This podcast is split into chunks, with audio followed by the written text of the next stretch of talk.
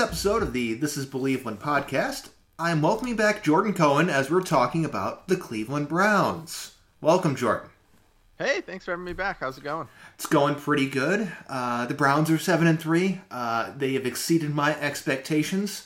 I think they're kind of falling right into where you had them this season uh, before the season started, but they certainly have a better record than I thought they would. Uh, although quality of the team, I would still say, is up for debate.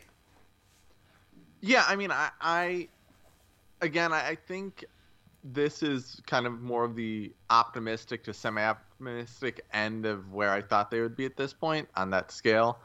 I am surprised that they are this good because of the way they've won these games. I, I figured if we were going to be seven and three, you would have Baker Mayfield playing like a Kirk Cousins type quarterback, and I thought Stefanski was going to take a while to adjust, and I think the opposite is actually happening, where Stefanski's play calling on the whole. Obviously, there are issues every few games, especially like the Raiders game, but overall, the play calling's been really good, and Baker's been really poor. Yeah, I can, I can, I agree with that. Um, the, the only gripe I've had with Stefanski is he feels himself a little bit with the trick plays from time to time, mm-hmm. and we haven't seen really any that much. We saw one this past week, but there weren't any the week before. Uh, but I think they've run their course for the most part. Uh, the trick plays, mm-hmm. uh, just because like the first couple times, like okay, that you know that play worked, or that play was like, oh man, that was so close to working, but other teams seem ready for him now, and so the surprise factor is gone. Yeah, I'm actually what I am surprised about, and we've talked about this before, is that I thought, especially after Odell went down, mm-hmm. They would start using Kareem Hunt, not even as trick plays, but on like jet motion plays. Yeah. And that hasn't really happened yet, especially when Chubb was out, which surprises me. But I, am okay with the trick plays going away. I, I think Stefanski's a good enough offensive coordinator where you don't need those to win games. I mean, what, from what we've seen, that that seems to be uh, accurate because they, they are winning games and they're not necessarily be, they're not winning games because of running trick plays. This isn't you know the Eric Mangini era where there were where there was all trick plays and you know Josh Cribbs running the flash package you know ten times a game. so it actually seems like to be a well developed offense, and there is uh, an identity, and that is the run game that they seem to focus on. I mean, again, they ran the ball 40 times this past week, and that's exactly what I tweeted before the game started. I'm like, if they're going to win, they're going to have to run around 40, and they ran 40. Yeah, and I mean the reality is, I, I, think the best to be a really good, almost like a Super Bowl contending team, whether you make it or not, but but that type of level of a team, mm-hmm. you got to be able to throw the ball. Like running forty times isn't going to be sustainable. Mm-hmm. But for now and for the quarterback we have, you just got to do it. Yeah, and I absolutely agree with that. So uh, we use that as a little bit of a, a warm up into some further discussion that we're going to have here, and the first discussion I want to have is the Cleveland Browns. They have seven wins. They've lost three games. I want to talk about uh, quality of their opponents and their wins because I, I, don't think this really gets discussed all that much. I mean, people like to say, "Oh, the Browns beat all these teams that are bad and all that." I'm like, yeah, we get it. They beat bad teams. If you're going to be good, you got to beat bad teams. But at the same time, if you're going to be good, you got to beat good teams as well. And so I did some quick math uh, the amount of wins that the teams the Browns have defeated this year, their win total is 23 for the season.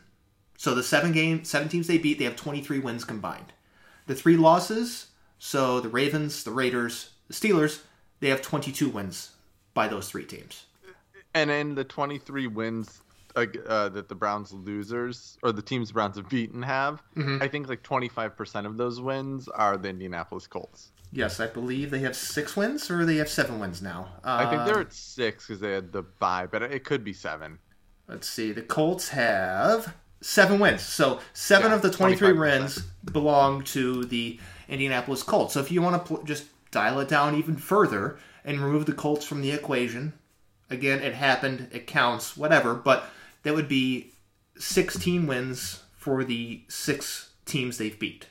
And two of them yeah, were the Bengals. I mean, it's like between it's something like 30% of the wins are from one team yeah so i i i don't I, and again right as you said You got to beat bad teams, and the Browns are doing that for the first time in a very long time. Mm-hmm. I am. I, I actually I, I, was disappointed with the Raiders game, but Oof. I feel like that Raiders game could have gone. It, it could have the way it could have gone a totally different way, mm-hmm. uh, and I I am and the Raiders are a good team, mm-hmm. and so I'm less super concerned about that, but I think not this week, but next week against Tennessee is going to be a real test. Like if this Browns team is a serious kind of team that should be contending for the playoffs, they should at least have a very close game against the Titans.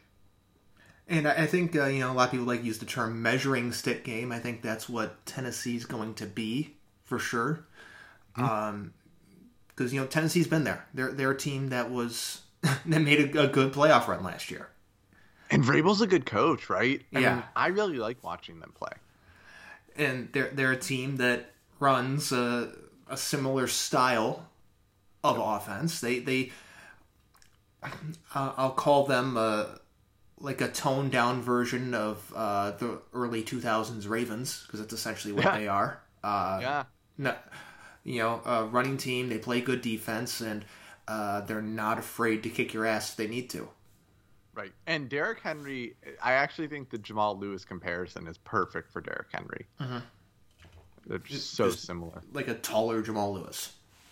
yeah, and who like these guys just and Chubb's sort of the same way. I think Chubb's a little bit shiftier and mm-hmm. more kind of willing to go to the outside, even if it sometimes costs him yards. But like what Derrick Henry and Jamal Lewis do so similar is they run the same type of plays, right? Like mm-hmm. they run same holes, and they ex- the second they accelerate, it's over. Mm-hmm. It doesn't matter. Like you saw the the play against the Ravens last week with Henry yeah. right? Like when when those guys get a foot in open space, you should just quit. Yeah, pretty much. It's just it's like it's it's over once he gets into yeah. open space. It's he's gonna he's either a gonna bust this for a big gain or b he's scoring a touchdown. I mean, if you're in a fantasy league where you can still make trades, I would try to make a trade for Derrick Henry for next week, just because he. I mean, I think it's not implausible he has 200 yards rushing against this Browns defense. Whew, uh, yeah. Uh, very, very possible considering this Browns defense is overperforming uh, their their skill level. Uh, we'll get into some more of that a little bit later. But what what do you think? I mean, what do you think the Browns are? They're seven and three. Are they just an average team that's beat up on some poor competition, or are they actually someone who you could say that you know they're definitively good? Because uh, you know there was a, a, couple things I retweeted yesterday that other people were quote tweeting and you know getting mad about because you know oh the Browns are my favorite team, I gotta support them no matter what. It's like it's okay to be concerned or have criticisms about a team if they are warranted, and I feel that they're warranted. Oh no, I 100% agree. Like, think about this, right? I, I love the United States. I live here. I, I, can't imagine ever moving somewhere for the rest of my life, like another country. Mm-hmm. I'm also critical of the United States at points when I think they're doing something stupid, mm-hmm. right? And, and, I think it, because you like something, you should be critical, right? You should want it to be the best it can be. Mm-hmm. And to that end, I agree with you. I, I, I think the Browns are probably somewhere between the 20th to 22nd best team in the NFL they have won. They have won close games against bad teams. Mm-hmm. I, the Colts were the best team they beat, and they didn't have Darius Leonard. And that doesn't mean they were a bad team at that point. But I, I think the Browns really. I mean, if their measuring stick is Colts without Darius Leonard are probably a 500 team, give mm-hmm. or take, and that's the best one they have. I mean, right? Like, how yeah. do you feel about it? I, I feel they're still an average at best team. I think they've been the beneficiary of circumstances outside of their control, uh, also known as luck. There's nothing wrong with having luck on your side, but at the same time, you need to realize that at some point luck's going to run out or it's going to start turning the other way. Um, I see a lot of their their wins against teams that are like, yeah, these are some of the worst teams in the NFL. You know, mm-hmm. they, you know, Cincinnati, Washington, even Dallas with Dak Prescott was not a good team. Um, right. And then we look at the last three games that the the Browns have played. They have been just awful football. It has been hard to watch. They are, these are three of the worst games I think I've watched uh, in a long time, and it's not because of um, you know the weather was bad or the, or the the team was bad. It was just they were unwatchable for just so many reasons, and was just it was just you see a, a team that was either just not ready or a team that was just not executing, uh, or a team that was just playing overall poorly. And yeah, there's some bad, you know, Hue Jackson era teams, and you know the Freddie Kitchens experiment was a disaster last year. But you would think that you the the days of watching three horrible games like this in a row were behind them. E- even though the weather did play a factor, I will say the weather played a factor, but those were awful football games. Yeah, I mean, so let's be clear: the same problem exists in all three games, right? The problem hasn't changed. Mm-hmm. Baker Mayfield has done nothing to earn Kevin Stefanski's trust, especially in bad weather, right? Think back Mhm. to the Oakland game. And so, because of that, Stefanski's just going to play ball control. And I mean, uh, ultimately, these wins were probably worth more than the margin, uh, the scoring margin, because of the, how much we play ball control. Mhm. But it just it's it's messy games. Other teams have poor offensive performances, which made our defense look better than it is. And I, I mean, running the listen, the reason you run it 40 times is if out of those 40 times you end up with five runs that get you total of over 100 yards, then it's worth it, Mhm. right? And, and that's fine because you also control the clock. But it's just it's tough to watch, and it's not like we're this smash mouth team, right? No, I would be okay with the offense if the defense was just dominant. Mhm. And the defense hasn't been dominant. And like Deshaun Watson, I think is a really good quarterback who had a really bad game, Yeah. largely because his coach is probably is Romeo Crennel. But uh, beyond that, I mean, the Browns just got they've gotten lucky. Mhm. They've gotten lucky.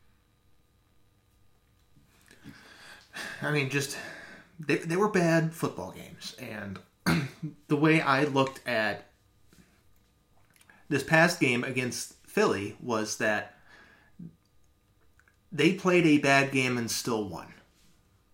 Just like a, a good team, just like a bad team can play a good game, or you know, a team can play a good game and still lose. A, a team can play a bad game and still win. I feel they played a bad game and still won. Uh, you know, they did have some uh, some defensive plays against uh, Carson Wentz. You know, Takitaki with the pick six, uh, Olivier Vernon with the fumble. Uh, you got named AFC Defensive Player of the Week, so good for him.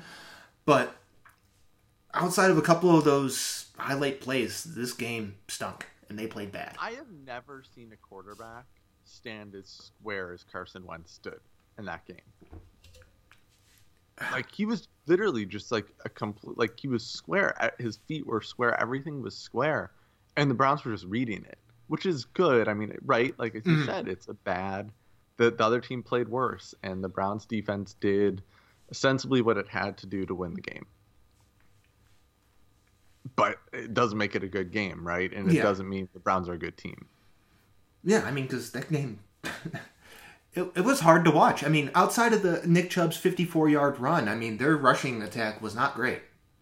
It was like Nick it was, Chubb- it was like 2.2 Towards- yards per carry or something yeah, like that. Towards the end, like I saw that in the fourth quarter, the they were doing much much better, even not counting Chubb's 54 yard run, which is, I mean, no offense, kind of evidence that a lot of this like analytics crowd about like the value of tiring out defensive lines, they're wrong, right? I mean, Mhm. very clearly when you watch the Browns, they do better running the ball in the third and fourth quarter because they're tiring out the other team. Yes. And I, I get that, but right as you said, it's not, and listen, I said this before the season. Part of this outside zone scheme, the idea behind it is these outside zone runs generally don't go for a lot, except for the one to two times a game they go for touchdowns, Yeah. and that, that's what we've seen with the Browns. Mhm. Um, but but you can't do everything like if you can't pass the ball.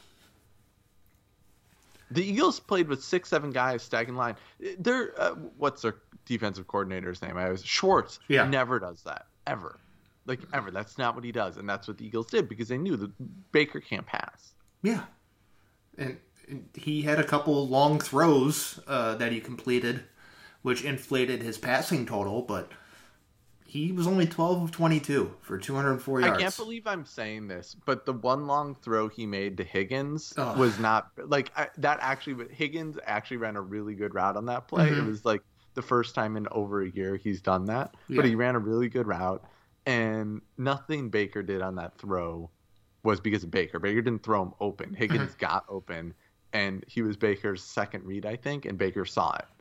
Yeah, and on the on the flip side, you can also uh, look at a throw that Baker should not have made to Higgins, and that was the the, the one where he threw where he, Higgins was uh, to call him blanketed in coverage would be uh, an understatement. Uh, he was not open. He had no chance of ever getting open or ever catching that pass, but Baker threw it anyways. I, I don't understand this kind of, and I mean, I guess I understand it, but everybody's saying, oh, well, Baker's doing so much better not leaving the pocket. Well, yeah, but but the idea behind that is you would hope because he's not rolling out and he's stepping up, his throwing numbers would be better, and they're not, which means, and it, this is something I've said since the start of the season. I don't think Baker's problem was ever his footwork or anything like that because, yeah, he was raw, and I'm sure it helps a little bit. Mhm. But the problem is mental. He, I mean, whatever happened to year one Baker, which was running kind of that very simple offense and making quick reads, is gone. Mhm. And this new Baker is quite literally just, I mean, he's doing two reads. And if his first two reads aren't open, well, you better hope there's a check down on that play. And a lot of times he doesn't even throw to the check down. No, he'll throw out of bounds or he'll scramble. He He'll, he'll, better he'll with- heave it uh, 20 heave yards it, overthrow. Yeah, yeah, yeah. Well, I, I don't know, and, and I, I mean, I do know they've tried to cut it, and it's making it harder for Baker or harder for the offense in general. But is those kind of intermediate, middle of the field throws that are like technically the most valuable throw in football if you can make it, and Baker just can't make it. Mhm. So they've cut them out very significantly from that offense, which actually is hurting Jarvis. Yeah. Uh, speaking of Jarvis Landry, well, let's do, let's do a little tangent on him. His numbers this year and his overall impact are not what I expected. Um, through ten games, he has 38 catches for 471 yards and no touchdowns. Yeah, I mean it's tough, and, and we've talked about this. Ultimately, if I, if there was one group, like kind of players that I would not pay, it would be Jarvis and Odell. I think the the way the team is built, you're gonna need a new quarterback eventually, right? I don't think you're paying Baker, and so because of that, I, I just don't think. But part of me wonders if Jarvis's numbers this year are a function of Baker. I think it's definitely a function of Baker. I, I do think the offensive change is playing a significant factor. Mhm. Because, you know, uh, the first two years it was relatively pass heavy. Mhm. I mean, he had 149 targets his first year. He had 138 last year. He has 57 through 10 games this year. Oof. Now, Yeah. um, if he hits 100 targets, it would be because they decided to uh, just not involve Nick Chubb or Kareem Hunt ever again. Yeah. Um, this it's been a very underwhelming and disappointing year for Jarvis Landry, and I don't. It's not his fault. Uh, it's circumstances outside of his control, aka the quarterback. Yeah. But Right. I mean, I thought he I would be just a little bit more involved, e- even when Odell was still healthy. Yeah. Landry didn't do much of anything. I mean, I thought Landry was going to be Thielen, right? I, the, they play very similarly, and I thought that in this offense that was what he was going to be. But Baker Mayfield makes Kirk Cousins look like prime, prime Tom Brady, Yeah, and so that that becomes a big issue. I, I mean, I just the problem with all of these stats, even the running stats, Mhm. are if you watch the game, I think overall Stefanski's doing a really good job. Like there's a lot of plays where receivers are schemed open. Mhm. I think he overall is calling kind of the right breakdown between run and pass, including on down. He's getting criticized on Twitter for not throwing it more on first down. I would not throw it on first down. No, I wouldn't. I, I- I- I know I it's- wouldn't either. I, I, I Right. know it's like, oh, you don't run on fir- run on first down, so you can get second and seven. And it's like, well, it, when Baker misses somebody or gets the ball tipped at the line, it's going to be second and 10. So I'd rather have some yards than no yards. Right. I mean, ideally, you have a good enough quarterback where you don't need to throw on first down. Mm-hmm. But, I mean, Baker beyond six yards to go is awful. And so you got to get to, I, and I know it sounds ridiculous. Like, I'm the stats guy. I know this should not be how you play. But I think Baker is so bad that you really need to get to like third and short situations. I actually, honestly, my one big kind of play calling criticism of Stefanski is I don't think he's running it enough on third and short. I agree. You have Nick Chubb, who's fantastic. Uh, mm-hmm. Kareem Hunt, uh, in the right situation, right play call, uh, someone to give the ball to. Even quarterback sneak should be on the table. Um, because Baker actually is not a terrible athlete. Like to give him credit, I, I think though I actually think design quarterback runs, whether they're sneaks or otherwise, need to be incorporated more into this offense. Yeah, uh, I'm fine with the quarterback sneak. Uh, I think we saw them run an option play last week. If my memory's well, correct. And I was just like, I don't know what the hell that was, but I'd never run that play again. Uh. Like if you're gonna have a, like a, a quarterback rollout uh, play, like a play action rollout, and he gets one read or or or just run the ball, I'd be fine with that particular play call from time to time. Uh, you, kind of like how the Bears managed uh, Trubisky for a minute. Exactly. Uh, but you know, options, any of that stuff, just that can just go right in the garbage. Yeah, no, no, that's what I meant. Yeah. I guess design isn't right, but right, these kind of almost RPOs, right, mm-hmm. where Baker has to make one read, maybe two, depending on the route, and then then he runs, and a lot of that's done pre-snap. What I will say about Baker, I, the only area where I actually think he's improved somewhat significantly are pre-snap reads. He is doing a much better job of that this year than he was last year. Eh, not that it matters too much when you can't read the field quickly post snap. Yeah. But I do think he's doing a much better job pre snap. And that's why I'm always cautious. Like I'm seeing, and I don't disagree, the Browns should draft a quarterback this year. Mm-hmm. But I don't think you can just throw a quarterback in, right? I, I mean, Joe Burrow looked really good, don't get me wrong. And everybody's talking about how great Joe Burrow looked. They had to dumb down that offense significantly. Like the reason the Bengals haven't won games is that offense, and we saw this in two games against them. Mm-hmm. It's dink and dunk, very simple. Yeah. Eventually, like quarterbacks need to make pre-snap reads if you want to win. Mm-hmm. And I, I, don't know that a rookie. I, there are some that come in and can do it. I don't know that the one the Browns will be in position to draft is going to be able to do it. Probably not, but uh, good news for the Browns and whoever their future quarterback they draft is, is they have a an offense that's based off the run, where they don't necessarily need them to come in and be as dynamic as uh, Justin Herbert is for the Chargers. Right, right. And I, Justin Herbert would be an example of a guy that came in and can do. And so what they were saying is he actually improved a lot during training camp, mm-hmm. is what I was reading, and they focused pretty much exclusively on those pre-snap reads. Mm-hmm.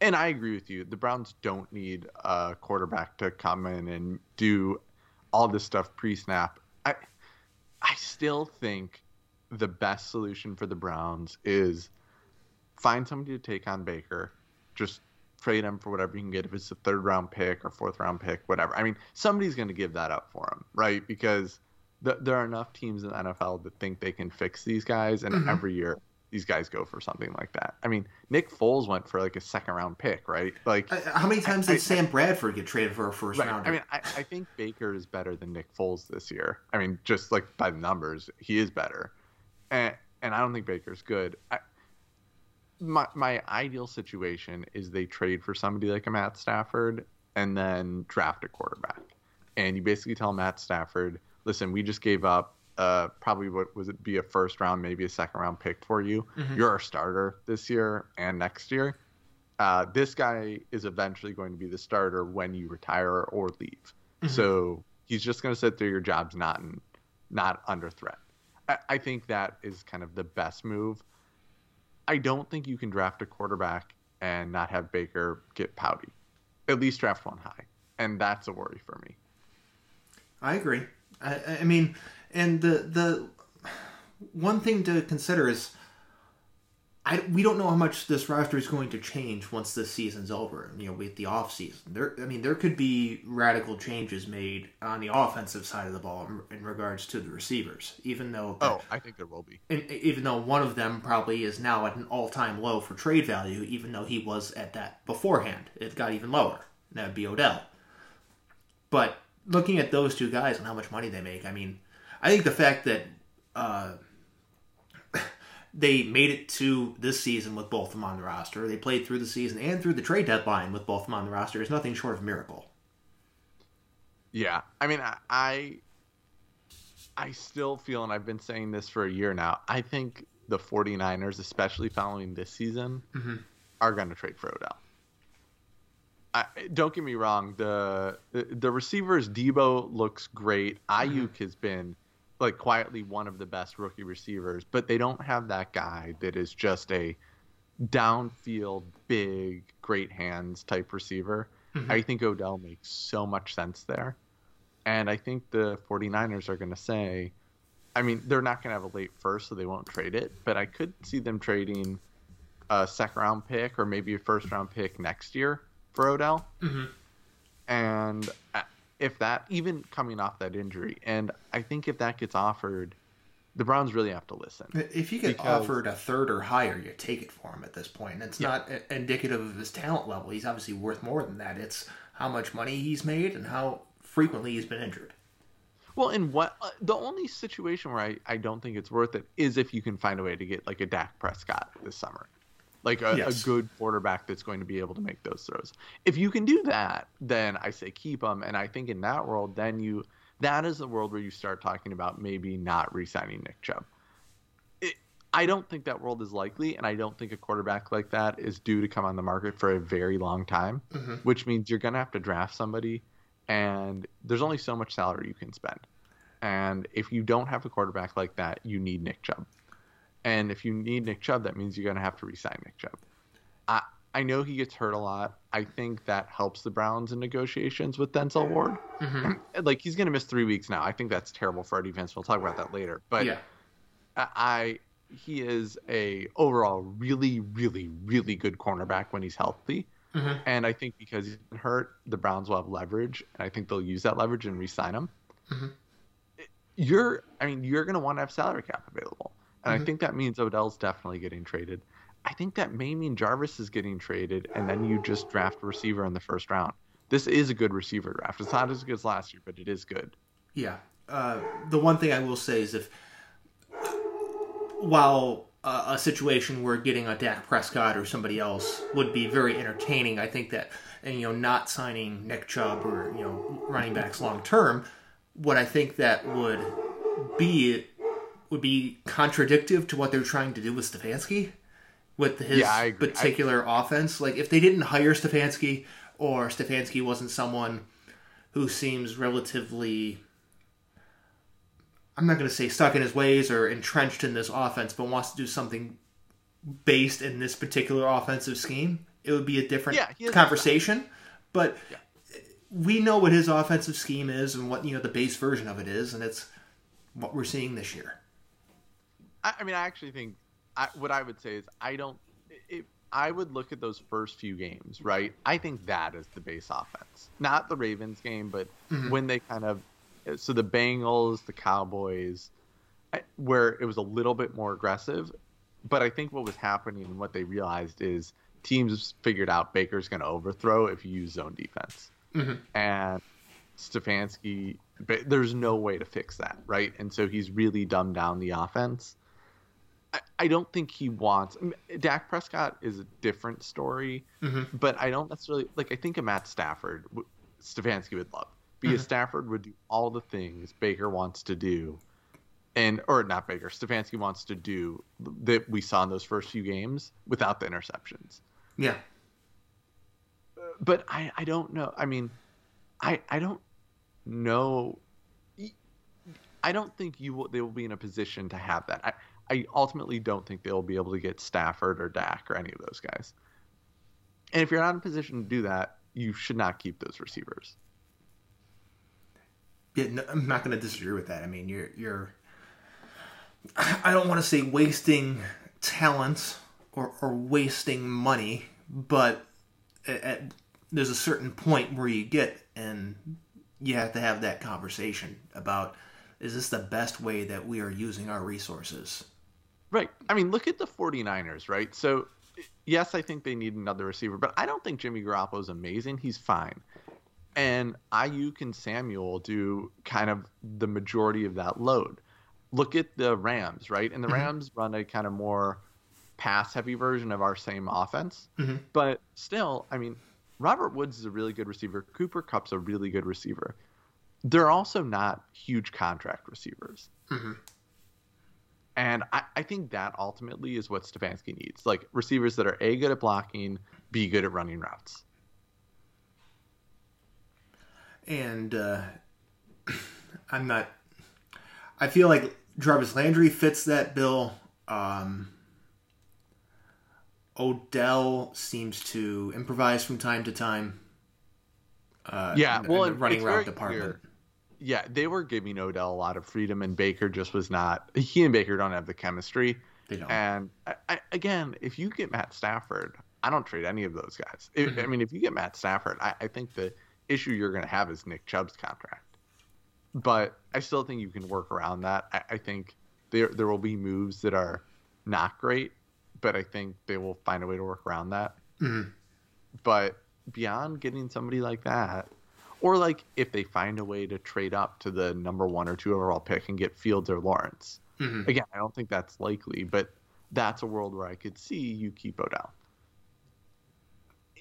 I mean, and maybe they walk into next season with Odell, right? I, I don't. So I don't think they're going to make the playoffs this year. I think the AFC is just way too competitive. Mm-hmm. But I think it's been a good season. Again, like overall, it's been kind of on the higher end of outcomes that I could for, could have foreseen. If they make the playoffs, if Baker starts improving, then maybe you run it back. I don't. I would find it hard to believe Baker all of a sudden starts improving. I would too, especially uh, with how much the conversation was once Odell went down. That oh, Baker's going to be so much better because Odell's gone and he plays better without Odell. And while there was some data to say he in the past his numbers have been better when not when Odell was not on the field or not targeting to him, the team's better with Odell Beckham Jr. Let's be real yeah, here. Of um, course. The three games without Odell, uh, Baker Mayfield has completed, let's see, 53.73% of his passes, for 458 yards, zero touchdowns, zero interceptions. This is the longest touchdownless streak of his career. Uh, again, wind was a factor, but you saw the other quarterbacks throwing touchdown passes, so uh, I will leave that at that. uh, there was still staying on the whole Baker discussion. There was a tweet I saw yesterday saying if you could rank or grade Baker on a scale of 1 to 10, where would you put him? Uh, I put him at a 4. Where would you put him? Uh, on a scale. So, I guess. So, I was doing this exercise in my head a while ago, ranking quarterbacks. Mm-hmm. And I had Baker at kind of the upper end of short term quarterbacks, like quarterbacks you don't necessarily want long term, mm-hmm. and they're probably spot starters is kind of where I had him because listen, he he is a really good athlete. Uh, you can't question that. He actually has a strong arm. Like there are things about Baker that are still attractive. I I I would I think about a four. I I this offense should be easier than he's making it, mm-hmm. which is what's frustrating. Like Stefanski's scheming receivers open most plays, and Baker's just not seeing them. And that to me is very concerning because everybody says, "Oh, well, he used to be able to do that." Well, I don't know that he used to be able to do that. One, but two, if he did, if he was able to do that, and he can't, and he hasn't been able to for two years, there's something wrong, mm-hmm. and we don't know what that something is, and we don't know how to fix it. So I, I also think he's just very arrogant, yes. which was fine year one, right when we were playing better than the Browns had played in a decade. Mm-hmm. And Baker was playing really well, at least for what was being called for him that's fine. Like I'm cool with the arrogance. We are not winning games because of him. We're not winning games because of his leadership. We're not winning games because of how he's playing. Mm-hmm. And to me, there's a little bit of arrogance there. Like the players can say whatever they want. Yeah. I think if Baker got benched tomorrow, they would do the same thing they're doing for Baker around Case Keenum, and it probably would look a little bit better. Mhm. So four or five for me, somewhere in that range. Yeah, I, I have him as, as a solid four. Uh, you know, the higher end of this being, you know, 10 being Patrick Mahomes, prime Tom Brady, prime Peyton Manning, you know, Brett Favre, what have you. You know, uh, one on this list being Jamarcus Russell, two being Johnny Manziel, three being Nathan Peterman.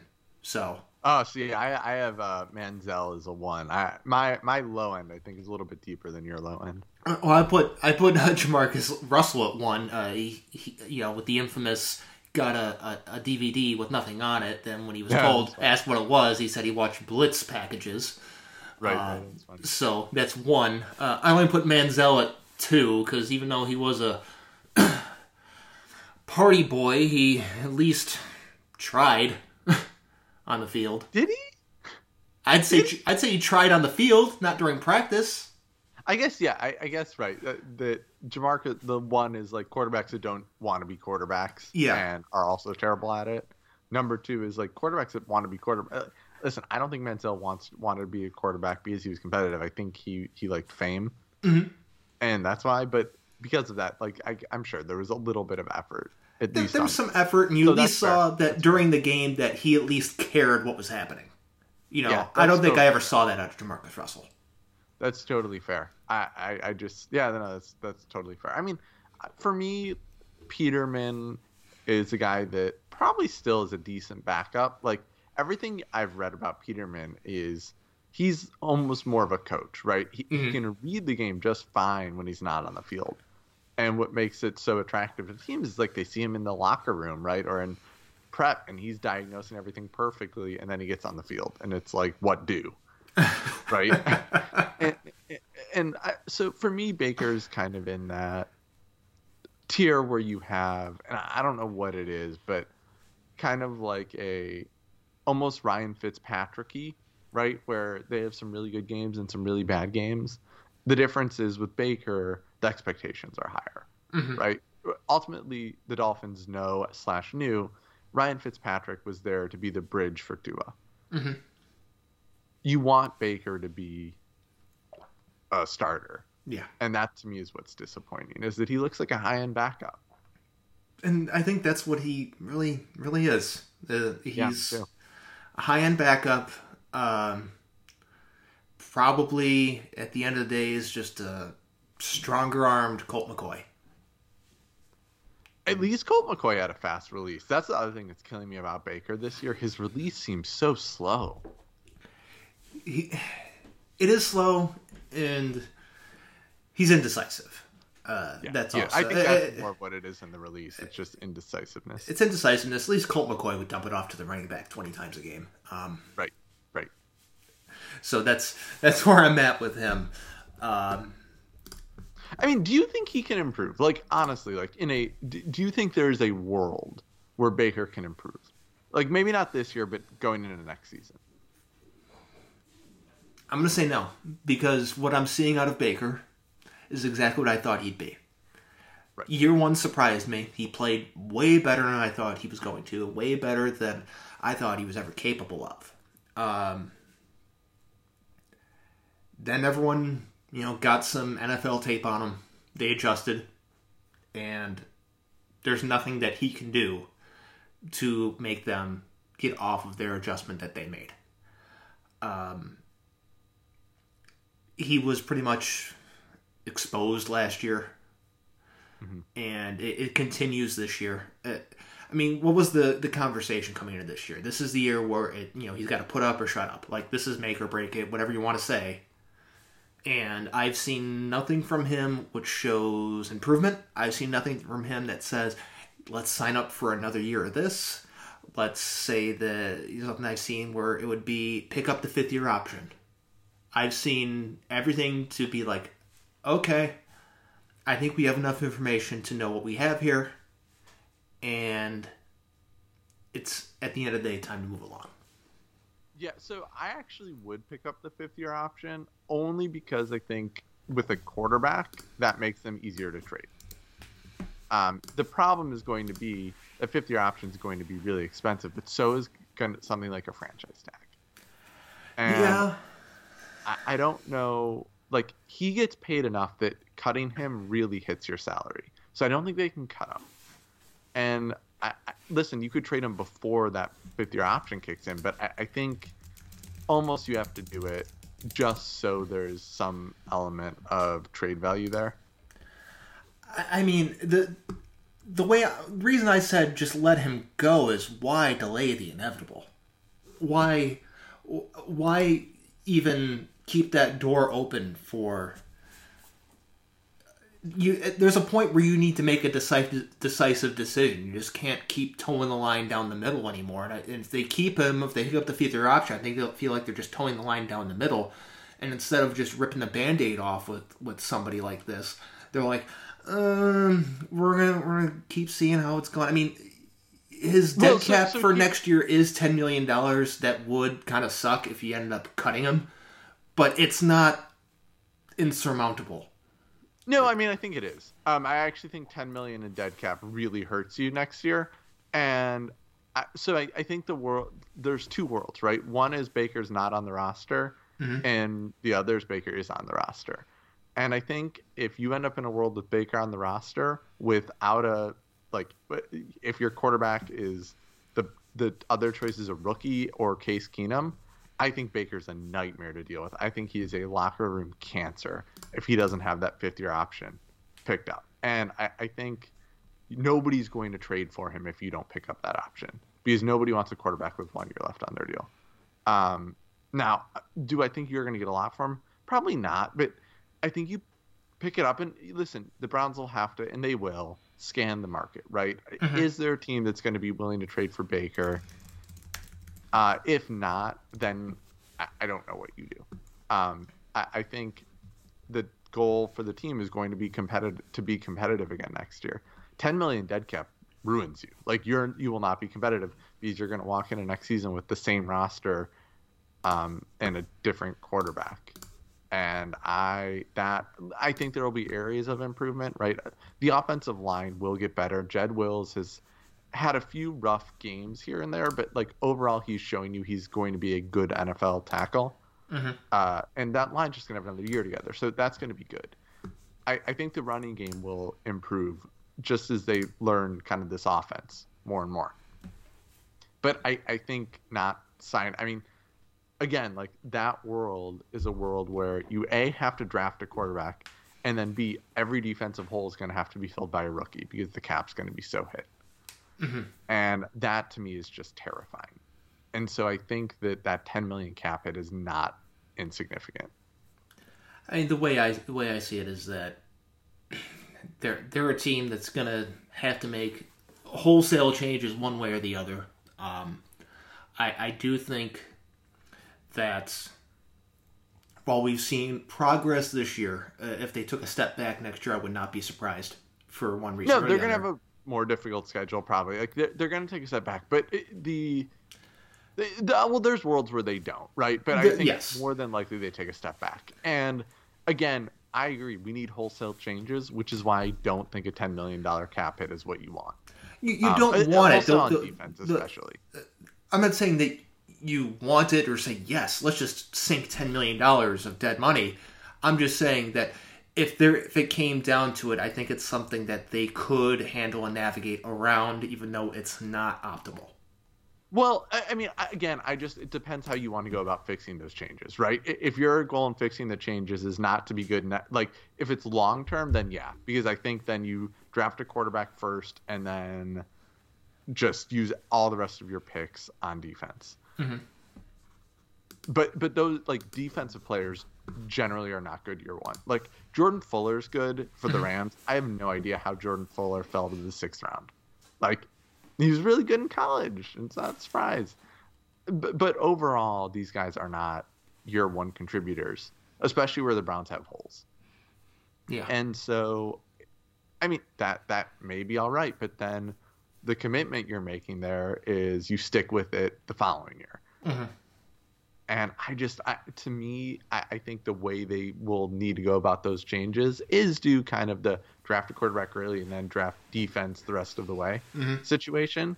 But I think they're also going to have to use free agency, similar to how they did this year, right? Yeah. Like, I, Karl Joseph has been more or less a bust, but that mm-hmm. type of signing, that kind of one year deal, is really valuable.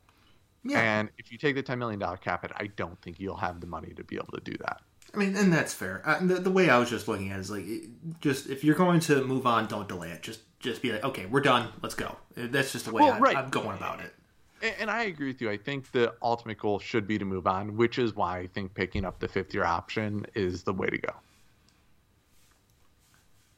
I just because it's not like it hits your cap harder this next season and then you're giving another team a quarterback for two years rather than one. what's his fifth year option going to be? Was it going to be like twenty five million dollars? It's going to be outrageous. Yeah, but you're not going to trade him. I, I, I, think the two worlds you're in is you pick up the fifth year option and you trade him, or you don't and you hope he's not a cancer. and uh, I'm glad I don't have to be the one to pull yeah. the trigger on that decision. Or, or, or alternatively, I think the other world is a really good quarterback becomes available, mm-hmm. like like a Stafford or a Prescott, honestly, yeah. and you get that quarterback, then I think you probably don't pick up the option and you cut them and you say, we're going to bring back more or less the same team, and we have a better quarterback. But in a world where that's not available, I think is where you have to make that tough choice. Yeah. So you, you spoke a lot about defense uh, in regards to this ten million dollar cap hit that Baker would have, or you know, dead cap. Uh, how concerned are you about the defense for the rest of the season? Uh, you, you, mentioned earlier Denzel Ward out for three weeks with a calf injury. Uh, Myles Garrett currently on the COVID list. Greedy Williams is uh, MIA, and I would not expect him to play the remainder of the season, considering he has a nerve injury in his shoulder. And Terrance Mitchell hasn't looked bad. But, I mean, those are probably your three best defensive players, or two of them are definitely your, three, your two of your best yeah. players. Greedy Williams is probably one of your better defensive backs, but I'm yeah. not necessarily that high on the defensive backs to begin with. So, uh, so I actually think Denzel Ward's injury is going to be more impactful than losing Myles Garrett. And I know that sounds crazy because mm-hmm. Myles Garrett is just I mean he th- these two losing two games is going to hurt him, but otherwise he was probably winning defensive player of the year. Yeah. So so I get this sounds crazy, but I think what Denzel Ward does for this defense is like the single man corner mm-hmm. who I mean Denzel Ward doesn't have flashy stats because teams just don't throw to him. Yeah. And I think that is so important. And I really like now you're going to have Terrance Mitchell and Kevin Johnson as your two starting corners. And Terrance Mitchell's fine. He'll do what he's been doing. Kevin Johnson's been really unimpressive. I was not big on that sign to begin with. Ugh. No, and he's been really unimpressive. And, and I mean, Terrance Mitchell's your best corner right now. I, Greedy will. I, I think Terrance Mitchell's better than Greedy, and the Browns have a huge problem, right? I, I get the issues with the linebacker. Like, trust me, that's a huge hole. I actually think cornerback may be the biggest hole on the team because not because like Denzel Ward it's whatever. He's gonna miss two to three games every season. Like mm-hmm. you hmm. just have to accept that. Uh, but that's okay, right? Because he's so good the rest of the way that you kind of just eat it. But but then you need another corner opposite him. Mm-hmm. And I think the hope was it would be Greedy Williams, but a nerve injury in your shoulder, I, he's never going to be reach what his potential is coming. I, I mean, the way I'm feeling about Greedy is. Uh uh, all it takes for him to get just you know one shoulder, you know, to him to just make one tackle, and it's another issue with the shoulder again. And well, and yeah, and so, I mean, again, I am not a medical professional. I know very little about stuff about that. All I know is a, a nerve injury in your shoulder that's kept him out this entire season so far. Yeah, uh, it's not good for the long term uh, in regards to uh, his prospects of uh, working out. Um, but it, whatever you get out of him at this moment in time, just consider that uh, a bonus, really. And honestly, it's kind of sad, right? Because I actually like Greedy coming out of the draft had literally only one hole. Mm-hmm. Like there was literally only one of them. We knew it was his tackling, mm-hmm. but I, I mean, even if the tackling never really improved, he was so talented everywhere else. Like this was a guy that I, I mean, I think could have been a complete kind of turnover generating machine. Mm-hmm. And it's sad because he'll never be able to be that anymore. Mm-hmm. I, I, think the other issue with the shoulder injury is I don't know that he'll be able to get turnovers as well. Yeah, that could be uh, an issue. And and so I think because he's big and he I mean, what people don't realize, Greedy's actually smart. Like Greedy reads the field pretty well. And I, I think because of that, he'll have a role in the NFL always. Mm-hmm. But I think it'll be probably closer to like a backup cornerback than a slot corner or starting corner. Mm-hmm. Which is sad, but it, right. I mean, I agree with you. I think they need to draft a cornerback. I think they need to draft a safety. Um, I mean, we still don't know anything about Grant Delpit, right? He was supposed to have been looking good, but you don't know until they play on the field. And so I think you got to draft another safety, and I think you need at least one to two more linebackers and an edge rusher opposite Myles Garrett and defensive tackles. Uh... yeah. Yeah, I, have actually been more impressed with Jordan Elliott than Larry Ogunjobi, to be honest with you. I think the coaching staff has too, because Elliott's mm-hmm. playing more snaps. Yeah, he is. You know, but you know, looking for you know long term options. Sheldon Richardson's nice. Um, He's getting older. Uh, don't know uh, if they're going to keep him beyond his current contract. That's the only thing. I don't think they're going yeah, to. They, uh, they got to get kind of one of those run stuffing defensive tack. Oh, and maybe Andrew Billings is that guy. But I think more I than like you got to draft somebody like that. I completely forgot he existed because he opted out of the season. Uh, yeah. Yeah, yeah. Well, so. and listen, in hindsight, I like given how bad things are, I don't blame him for opting out. Probably was the better option, mm-hmm. but um, it, he's still under contract next year, and he was really good at, in Cincinnati. Like it, yeah. it, what the Browns I think need, and so my hope is that maybe that's the solution. But I, you're right, they got to draft one. There are so many holes on this defense, mm-hmm. and you're not going to be able to fix it all in one off season. But you have to take as many shots at fixing it as possible, and so you diagnose where the biggest problem areas are. Right, like what could you fix that would make this defense look good next year? And I think just given kind of what this staff wants to do, mm-hmm. they need a pass defending linebacker mm-hmm. and a cornerback. Because we don't have any of those this year, mm-hmm. I think the next uh, Jacksonville I'm not worried about because Mike Glennon's are going to be starting for them. I, they're yeah. not going to. I, I, I, my concern is we may shut shut out maybe a shutout right or like mm-hmm. they'll only score seven and then we go into Tennessee, who I think is just going, even with Myles, I think they're going to tear apart our pass defense. Yeah, I mean, because it's absent it's, a very fast recovery from Ward. Uh, uh, yeah, I mean, he's got a calf injury, and let's be real here: calf injuries are going to linger on the entire season. As we saw with Wyatt Teller, uh, he was questionable going into this past Sunday's game because of his calf injury. Yeah. and uh, for an offensive lineman, it's a very different type of importance. Mm-hmm. Not they're unimportant, yeah. obviously, but for I, I don't know that you can do your job as a cornerback if that calf is really bothering you. Yeah, and if it's a I mean, it's a recurring thing, and it's it's going to be there the rest of the season. Yep. It's it's all it's it's not a quick thing. The, the earliest you'll see Denzel Ward recovered from this calf injury is next season. I mean, because yeah. there there was a guy who played uh, baseball in Cleveland, uh, Lonnie Chisenhall, who dealt with calf mm-hmm. injuries for years, and it essentially ended his career. Yeah, well, and I, I mean, I again, I, I think so. Wyatt Teller was not great this past week. He was good. He was fine. He's Wyatt yeah. Teller, but he was not. It, you could tell it was still bothering him. Mm-hmm. And right, I, I think Denzel Ward probably plays again this season uh, whoever we play after Tennessee, is it Baltimore? Or See, it's, it's I believe it's Baltimore, but Baltimore. So I believe it's Baltimore. it's very plausible Denzel Ward is back on the field for that game. Yes. I don't know that they will be using him in the same way. I actually think Baltimore would be a really good game for that because the receivers are not good. Yeah, so it goes Jacksonville, Tennessee, Baltimore, Giants, Jets, Pittsburgh. Yeah, so I think you see him back on the field against Baltimore. That and that's a Monday night game, so he does get an extra day in there. So uh, yeah, factor that in. Uh, yeah. A little less important against the two New York teams, uh, Possibly not important at all against Pittsburgh, depending on how they finish their season, because that could be the classic Steelers play the backup roster game. Yeah. Uh, um, what I will say, I think the Giants are much better than the record. I think if you I like agree. followed them at all this season, they are really improving as mm-hmm. the season goes along. They're a young team with a new head coach, and they mm-hmm. are improving as the season continues. I, that team scares me a little bit. Like I, I think that could be a trap game. And their new coach is not afraid to possibly get into a fist fight. Clearly, Joe well, Judge and Marc Colombo yeah. going at it. Yeah, I mean it's funny. I, I that's going to be a weird game because I eh, so I actually think we may beat Baltimore.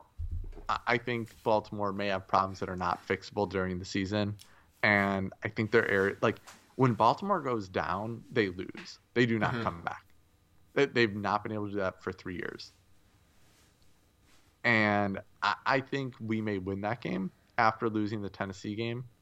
And I think that team's going to go in super arrogant against the Giants. And I think the Giants may smack us. It's very possible. I'm still very much concerned about uh, the Baltimore game, not just because of the way things went down in Week One, but we know what Baltimore is uh, for the most part. They're they're a team that is uh, at least they're better defensively, uh, and they're relatively inconsistent on offense uh, this year. But I still think that their particular offense will give the Browns defense trouble. Oh, I, I mean, I think it's going to be a high scoring game, and I'm not confident we're going to win or even over 50% that we're going to yeah. win. But I, I think that one of the more likely worlds is they win, and then it looks like they're going to go to the playoffs, and then they lose to the Giants. Mm-hmm. Eh, also, I think the Giants probably win that division. I mean, Daniel Jones looks oh, awful. Geez, that that division is a dumpster fire. I mean Daniel Jones looks awful, but I think they may have the best coach in that division. Uh, let's see. It's it's Joe Judge. I mean, it's yeah. Mike McCarthy looks terrible. Ron Rivera looks terrible.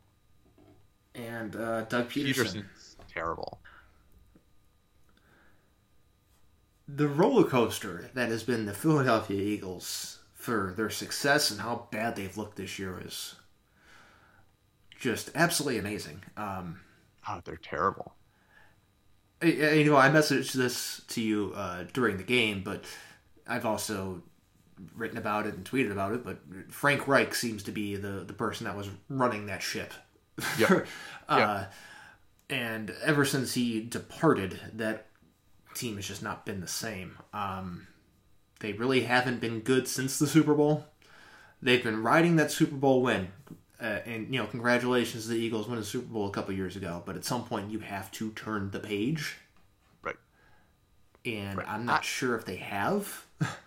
Yeah, I mean, what I think the Browns did really well defensively that game, like credit to like again, I think it was a little bit of a mirage because the Eagles are bad, but yeah, you. So this is like Andy Reid mm-hmm. can do all this trickery and like like not necessarily trick plays, but like very creative plays. Yes, and he can do that because he's really good at assessing his entire career. He's been really good at assessing how good his quarterback actually is. Mm-hmm and depending on how good they are and what they're good at, he implements plays that really help them. Mm-hmm. Everybody from that tree, like it was his offensive coordinator, Peterson, Nagy, they look like it's like they don't assess that. They just try to run that same really creative stuff. Well, I mean, if your quarterback can't do it, mm-hmm. wh- why would you run it? And I mean, you're seeing that in Chicago this year. You're seeing that in Philadelphia this year. And uh, yeah, I mean, I, I think they got to move on from him. I, I, that's why I'm also less, kind of less high on the Chiefs offensive coordinator who everybody thinks deserves a head coaching job. Bieniemy. I, I just, yeah, Bieniemy. I listen. He seems really smart. He probably does deserve one. I'm just not confident that anybody from that tree is going to be really good. I think it's a little bit like defensive coordinators from the Belichick tree. Yeah, that's that's possible. Um, there are two things I want to talk about about Philly, though. One, mm-hmm. a, a, term I have since adopted and used uh, a lot, which came from Mike Lombardi, is the term battleship football for yep. the Eagles offense. Absolutely yep. perfect description for the way they have a game. I there's there's no building, there's no rhyme or reason for what they're doing. They just go, okay, we're gonna go five wide and throw here. Next, we're gonna be in the I formation. Uh, you're not you're not doing anything. There's no you know gradual evolution. It's just like we're just gonna do whatever. And they ran the ball nine of the first ten plays, and it looked like they were going to score a touchdown against the Browns. right. They ran the ball. Like I don't even remember how much. It was maybe fifteen times the rest of the game. Yeah. Uh, they had a clear advantage running the ball, and they just said, "Nope, we're done." Let me let me take a look at this. It was nine of the first ten plays, then sixteen times total the rest of the game.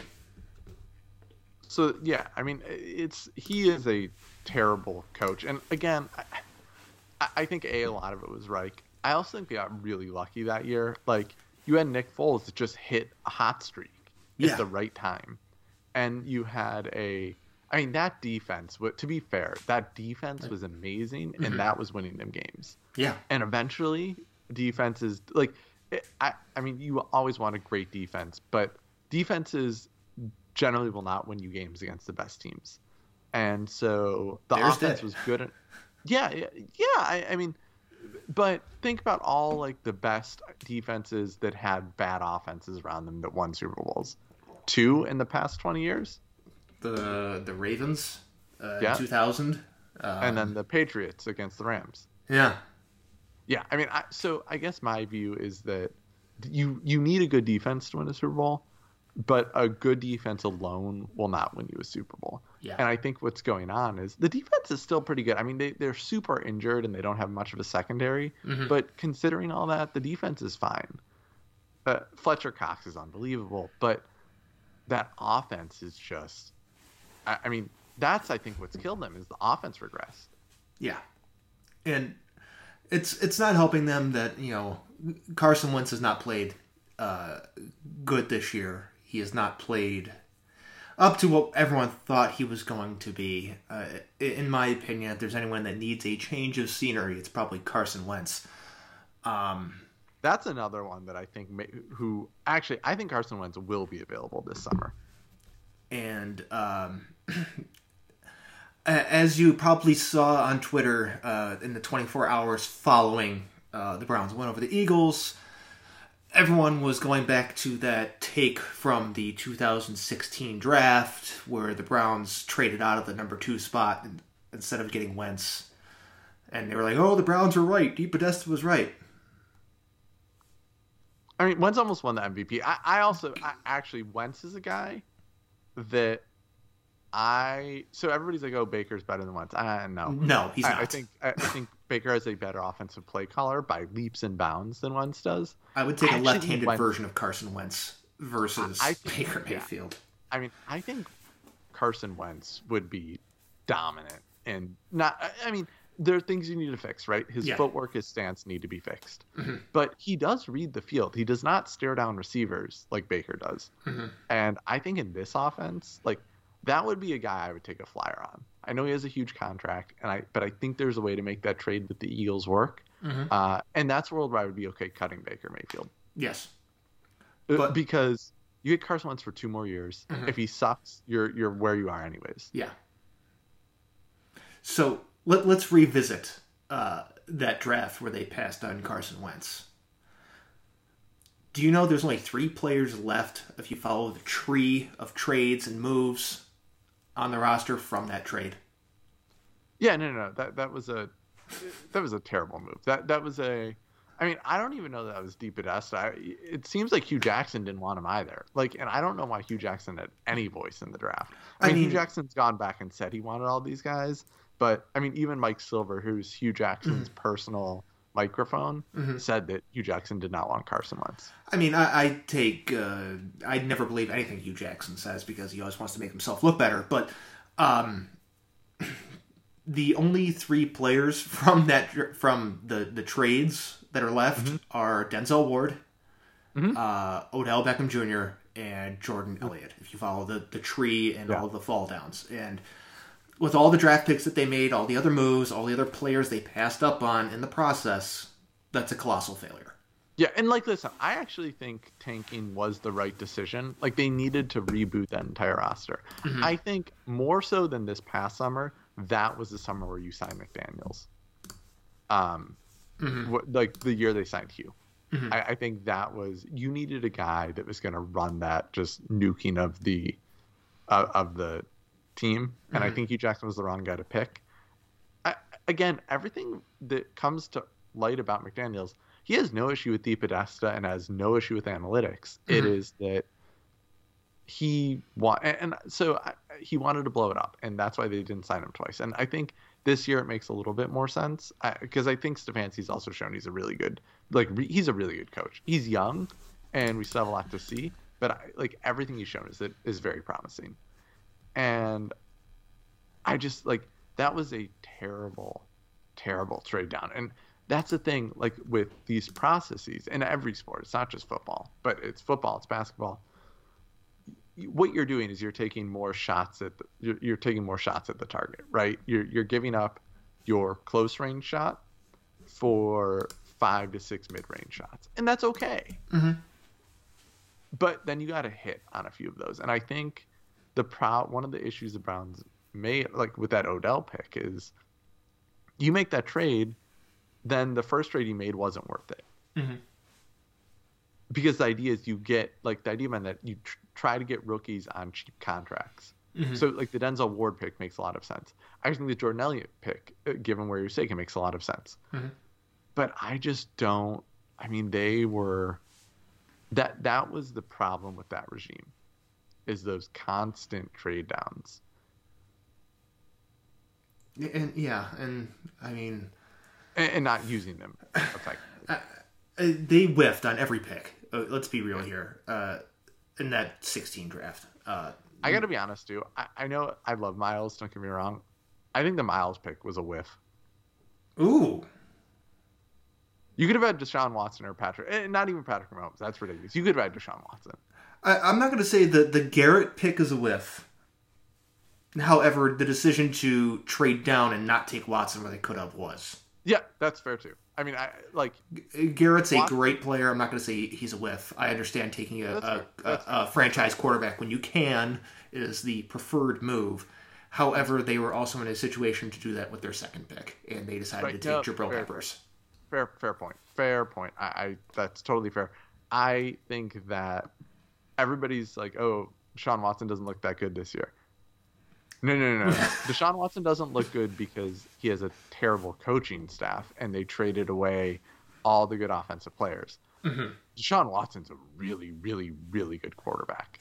Mhm. Like, I think Deshaun Watson will be a top five quarterback in the NFL for probably five to ten years. Yeah, and uh, I And- it, Everybody knew, no, dude, everybody knew that coming out. Deshaun Watson was a can't miss pick. Like, he was a can't miss pick. The- Bears were stupid on taking Mitch Trubisky instead. Uh, But at least I got the process there. Myles Garrett was, or not Myles Garrett, I'm sorry, Deshaun Watson. You, you knew there wasn't a group of people anywhere that didn't like Deshaun Watson. Every coach, every analytics guy, every scout, every player who he played against and played with said, this guy is an NFL quarterback. There's nothing he doesn't do. So, so why do you pass that up? Imagine where we're in now if you draft Deshaun Watson. uh, to play devil's advocate for a moment. Mhm. There were injury concerns with Watson, Okay, fair. and his coach is kind of a d bag. Well, that is true. Dabo. So- that's fair. Uh, He But came again- out saying he is the Michael Jordan of the this. He's going to be Michael Jordan of football. It's like, okay, dude, calm down. Yeah. Like, yeah, Deshaun Watson's really good. Is he the Michael Jordan? Mm, Not really. No, but no, no, no. Uh, but it's it's more just about like uh, the injury concerns with you know when your biggest vocal supporter is Dabo. Uh, not a great combination. No, I mean that's fair, but I, I, there, I didn't, I don't remember reading any criticism of him beyond injury concerns. Like everybody was saying, this guy is as talented as Andrew Luck when Mhm. Andrew Luck got drafted, and I, I think the only criticism you can really make of him in the NFL at this point is I think he is responsible for a few of his sacks. Like he holds that ball a very long time. Mhm. It's largely because he's reading the field, and when you don't have good receivers, it takes a little bit longer to get the ball out. And so when he had DeAndre Hopkins, he was never getting. I, what they said is like on throws where he threw DeAndre Hopkins or where DeAndre Hopkins was the main target, Watson wasn't getting sacked. Mm-hmm. It was all the other plays. Yeah, that's And when you got to throw to you know Will Fuller or Jaelen Right. Strong or the rotating cast at tight end. Right, exactly. And so I, I think that to me was the trade down or the pick, however you want to cut it, that hurt the team the most. Mm-hmm. Was, was, I think, yeah. I mean, I don't think in that world, my guess in that world is Hue Jackson does get fired because he's terrible. But I think Hue Jackson may get fired after the second season where they Mhm. went 0 and 16 because I, I think they would probably have won three to four games just with Watson in there. Mhm. And that would have been enough to say this team should have been a seven or eight win team. And then they fire Hue Jackson. I mean- And I, mean, that, that's the world I see. I mean, shit, they might have won a couple more than one game the first year if they would have took Wentz to you know to be Right. perfectly No, honest. no, and you know they probably win a, a few more the next year, or you know they probably win at least one with Watson, like you said. Yeah, one thousand percent. I agree. And so I don't like. I got the Baker Mayfield pick at the time in terms of like, I thought Darnold was a definite bust because he wasn't accurate in college, and, And, that doesn't change. Right. Um, I thought Rosen had a lot of things that were good, except everybody said Rosen was like a complete tool. Like his teammates hated him, and he didn't have like anything athletically that really stood out to me. And so I kind of figured like this guy's not going to be good in his first stop. Mhm. And so you're Lamar Jackson was uh he was a kind of guy you knew would take a while. So ignoring him, the two you were down to were Baker Mayfield and Josh Allen. hmm And I think the ultimate decision there was Josh Allen had the potential to be better than Baker, but they weren't sure if they had a team and a coaching staff in place to give this guy three years. So I got the logic behind the Baker pick. I also just think that quarterback class was a lot worse than people thought it was. hmm Because it's it's pretty much uh, you have your, your the two best guys that came out of that draft are Allen and Jackson. And those Ah. were long-term guys. Yeah, those weren't those. I mean, Allen's someone that's taken. Th- this is year three, and he's developed each stop of the way. And uh, I mean, and he was the guy I personally wanted, just because I, I saw those those raw and tangible things from watching those those you know his play in, in college. And you know, everyone criticized his senior year for his numbers dropping. I'm like, the only NFL caliber guys on the roster were drafted. I don't know what you want. right, right. Uh, it- you know, my concerns with Jackson were always accuracy related. Uh, they that seems to have reared its ugly head this year, as he still can't throw outside. He still can't throw down the field. Uh, but you know that, that that sweet spot of ten to fifteen yards right in the middle, he's he's you know as productive as ever for the most part. Yeah.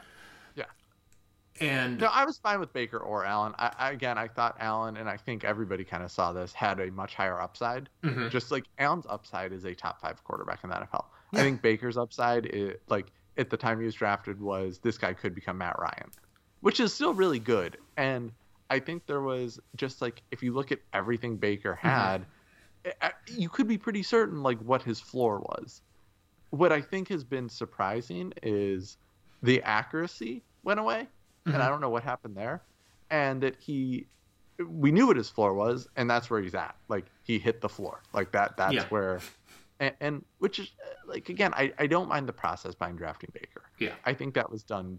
That that was fine. Mhm. But but good teams know how to move on, right? Like good management will cut the cord early. Mhm. And if a guy like Wentz becomes available, Mhm. that is a world where you either cut Baker or ship him off for a fifth or sixth round pick yeah, and trade for Wentz. Um, and then Philly gets to start Jalen Hurts, and they probably get a first round pick out of it Mhm. or a second round pick out of it. And you try Wentz for two years. If Wentz sucks, like again, just you got to cut the cord. But like you need to be willing to do that. And I think if you draft Wentz, then or if you trade for Wentz, then you don't have to draft a quarterback. And listen, if Wentz sucks, like then you trade them or you just cut them the following summer or whatever, Mhm. and you draft a quarterback then. Uh, and if they were to, to let's say hypothetically trade for Carson Wentz, what it does is it, it leaves uh, the door open a little bit for a, a, future where you still have Odell and Jarvis Landry on the roster. Absolutely. No, no, no. If they trade for Carson Wentz, I think what the best decision then is is to stick with those receivers and mm-hmm.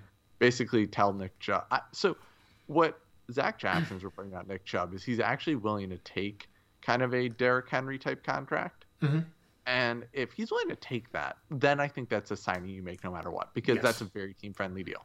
Um, same with the Christian McCaffreys, to be honest. Like mm-hmm. any of these contracts where the most of the money's up front and early, yes, I think are is what if he's willing to do that, you re-sign him no matter what. Absolutely. Um, and eh, so Zac Jackson's reporting that Zac Jackson's usually pretty good, mm-hmm. so I, I'm willing to trust him on that one.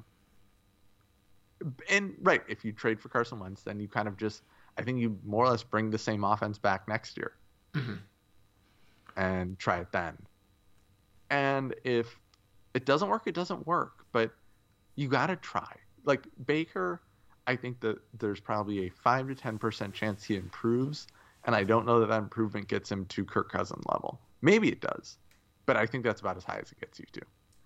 Yeah, I, I don't think the long term future of this team is going to be tied to Baker Mayfield, and I think that well, at least I hope that the the management and those in charge uh, recognize that. I feel like Kevin Stefanski realizes that, and that's why he's thrown the ball only like 20, 22, 25 times the past three weeks. Yeah. No, uh, no. Stefanski's no, he's not Stefanski's not an idiot. Mm-hmm. He knows what he has. And yeah, I mean, looking at his his game logs, uh, let's see he's Baker Mayfield's thrown the ball more than 30 times, well, 30 or more times three times this season. Uh, yeah. Oh, the first one was the uh, week one loss to Baltimore, but 19 of 30 against Dallas, 21 of 37 against uh, Indianapolis, but 23, 23, 18, 28, 25, 20, 22 pass attempts. Yeah. Oof. Oof, oof, oof yeah, but again, like I, everybody's criticizing Stefanski for it. Uh, what do you want him to do? The, the amount of, I guess, blaming others for the failures of the quarterback position never, never ceases to amaze me because that's just what they'll do from from every single angle possible. Oh, it's not Baker's fault because this. At what point is it his fault?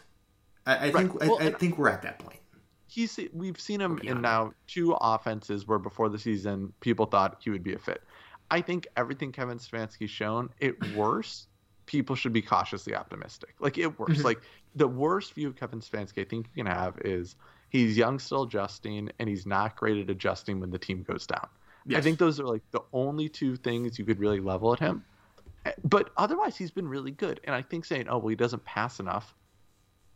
Yeah, no kidding. I mean, look at what he has to work with. He can't. right. Like, and I said this before the season. I know everybody disagreed with it. I thought they needed to draft a receiver higher because if one of Odell or Jarvis got hurt, mm-hmm. then you'd be in a terrible position. Surprise. So now he doesn't have a number one receiver, and his quarterback is at best below average. Mm-hmm. He's got to run. He's got to run the ball. Yeah, and, you're left with KhaDarel Hodge and Rashard Higgins leading the team in receiving yards in back-to-back weeks, and that should tell you all you need to know about the effectiveness of the passing game.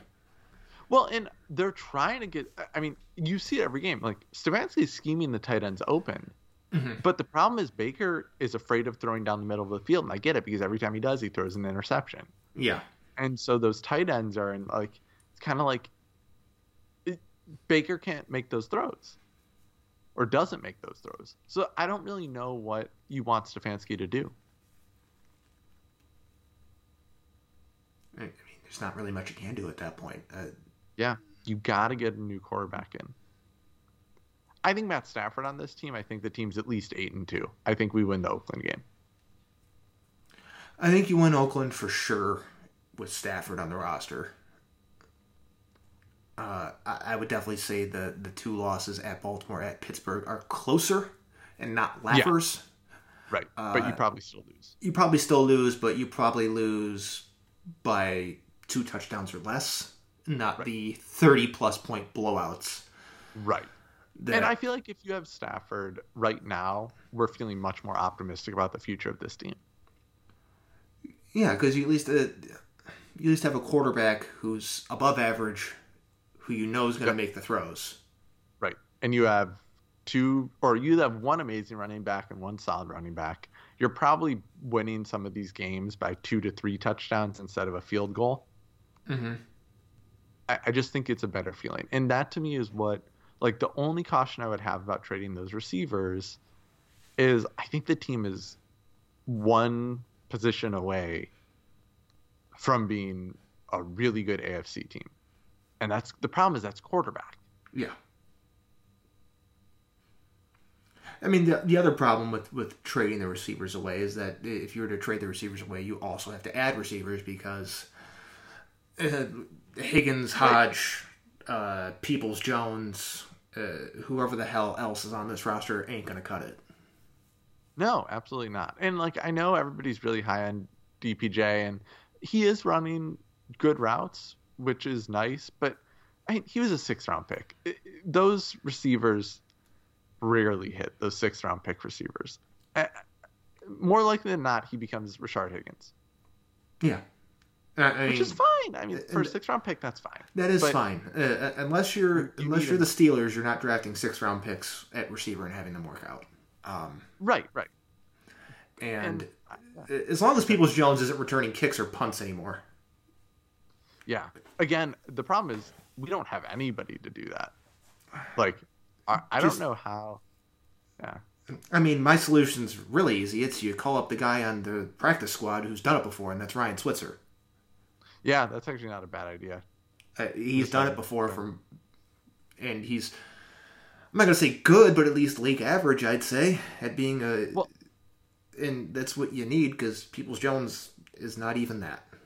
One thing that is driving me crazy, and this is not just the Browns; it's most teams, but like mm-hmm. the Rams are really good at this. I don't know why teams are returning kicks that they don't need to return. And largely, I say that because at best, your guy gets to the 25 yard line usually, um, mm-hmm. um, especially like if you don't have one of these dominant returners mm-hmm. and you're risking injury. Where punts, though, I think returning is really important because punts are an area where if you have a really good returner, they'll punish you. Mm-hmm. And, and so it drives me crazy that teams return kicks so much, but then call fair catch on like every punt. And the Browns do this too, and it drives me insane yeah, just. I mean, because so many of the kicks are like eight, nine yards back in the end zone, or like they're at least five deep in the end zone.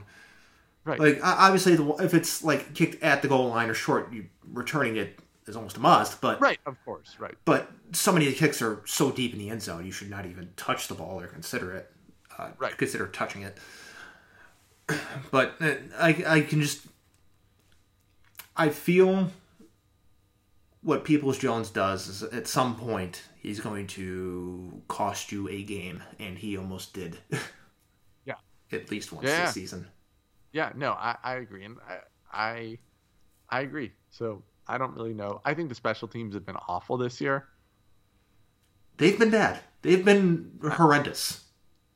I there are areas where I'm really optimistic about the future of this team. Largely, the big one is offensive play calling and the offensive line.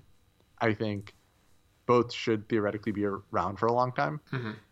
But the defense, to me, the the only upside is it looks like you have a defensive player of the year and a number one corner mm-hmm. who gets hurt frequently, but whatever.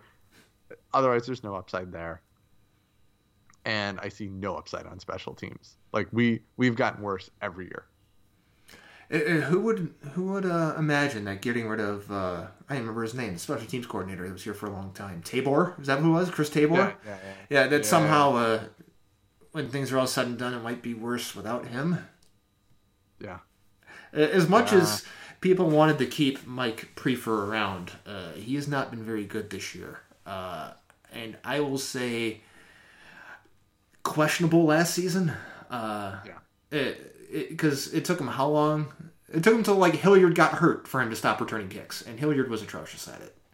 Yeah, Yeah, no, no, that's fair. I mean, I, I, just it would be nice to have somebody good at it. I I actually thought, ironically, Freddie was onto something. The two games Odell was returning kicks.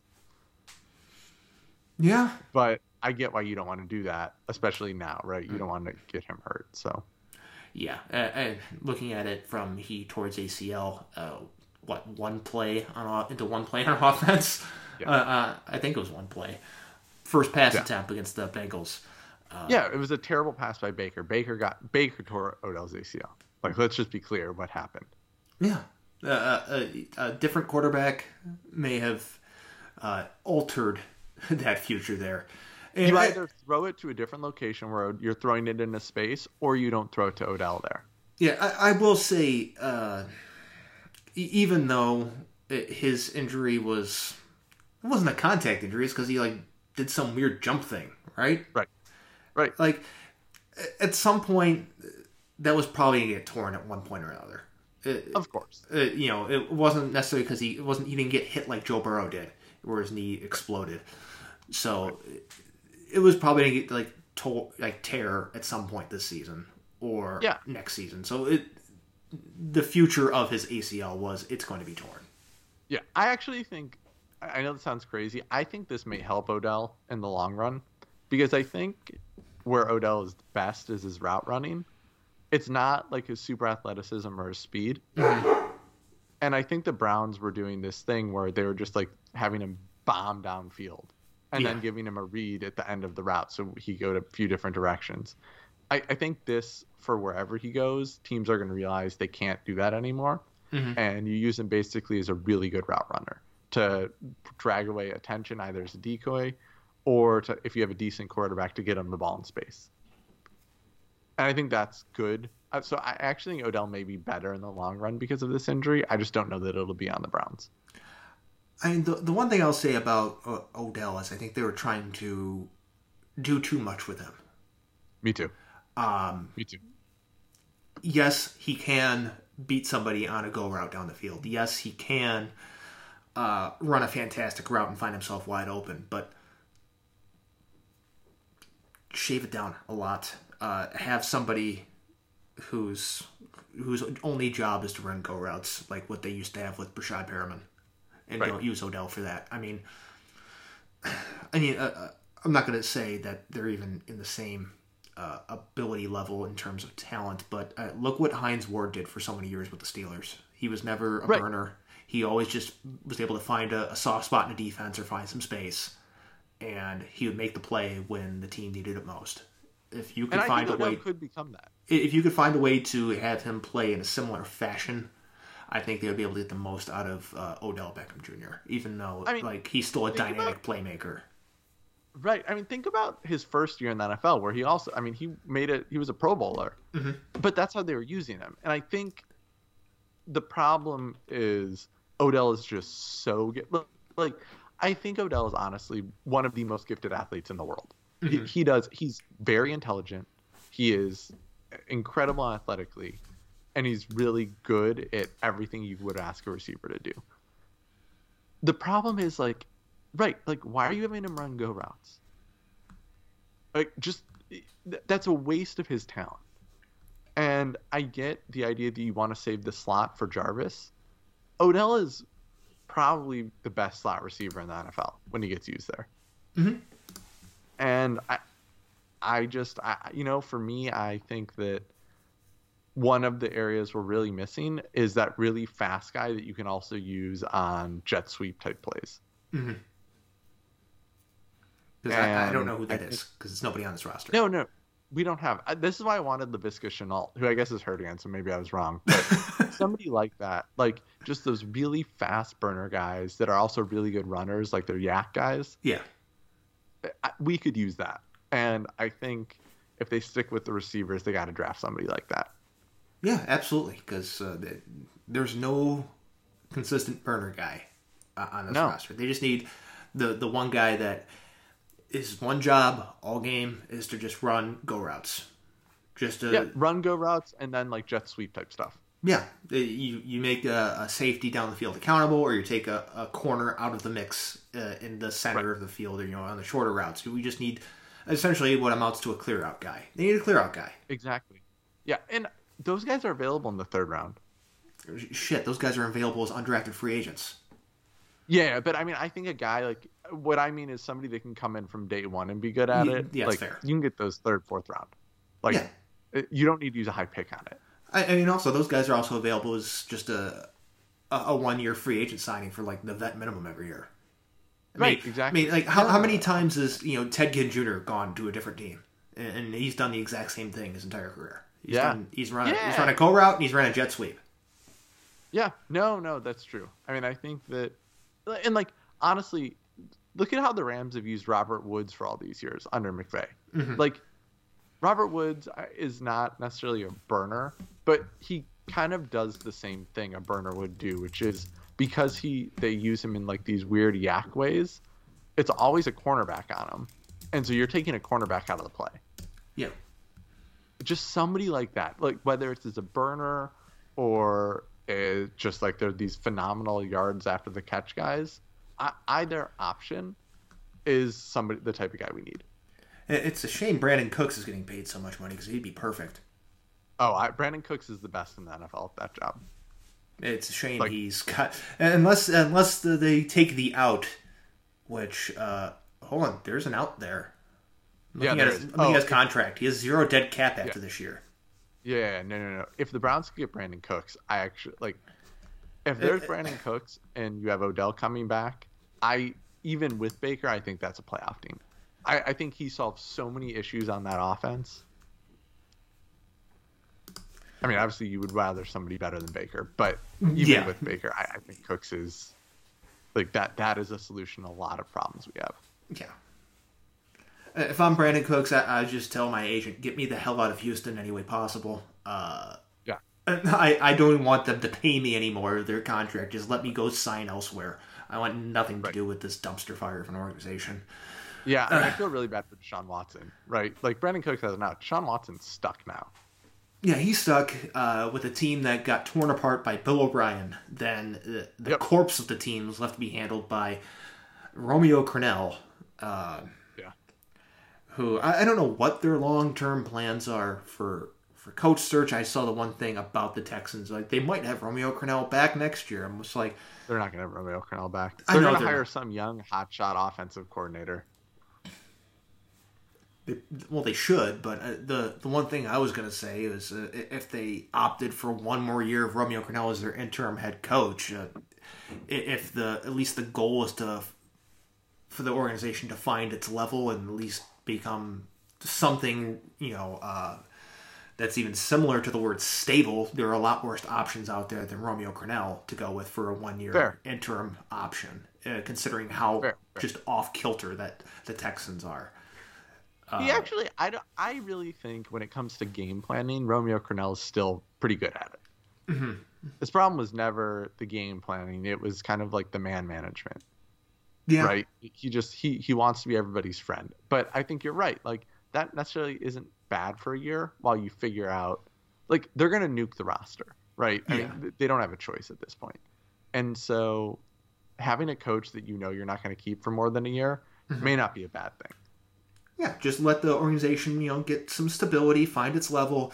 Uh, any type of people that you know might become headaches, get rid of them during that time with a guy you don't plan to have past that year. Just a guy to hold down the fort, just kind of manage people, I guess, even though he's not really that great at it, but just kind of oversee the operation and get it in as best condition possible for the next guy to take control. Yep, that's fair. That's a very fair point. I had not thought of that, but I think that's a very good point. But it's the Texans, so who knows what the hell they're going to do. Right, and that's the problem. So yeah, I don't know. I, I that like, I, I think where Stefanski lucked out is had he become the coach last year when they hired Freddie, I think even if he was as ready as he is now, which I don't think he was, but even if he was, I think that team had a, so many holes on it. I don't know that he would have done better. And I think there is something to be said for hiring the coach when the team is in position to be good, right? Like look at Sean McVay. Mhm. Rams waited until they had a Pro Bowl or a playoff roster, Yeah. and then they brought in Sean McVay.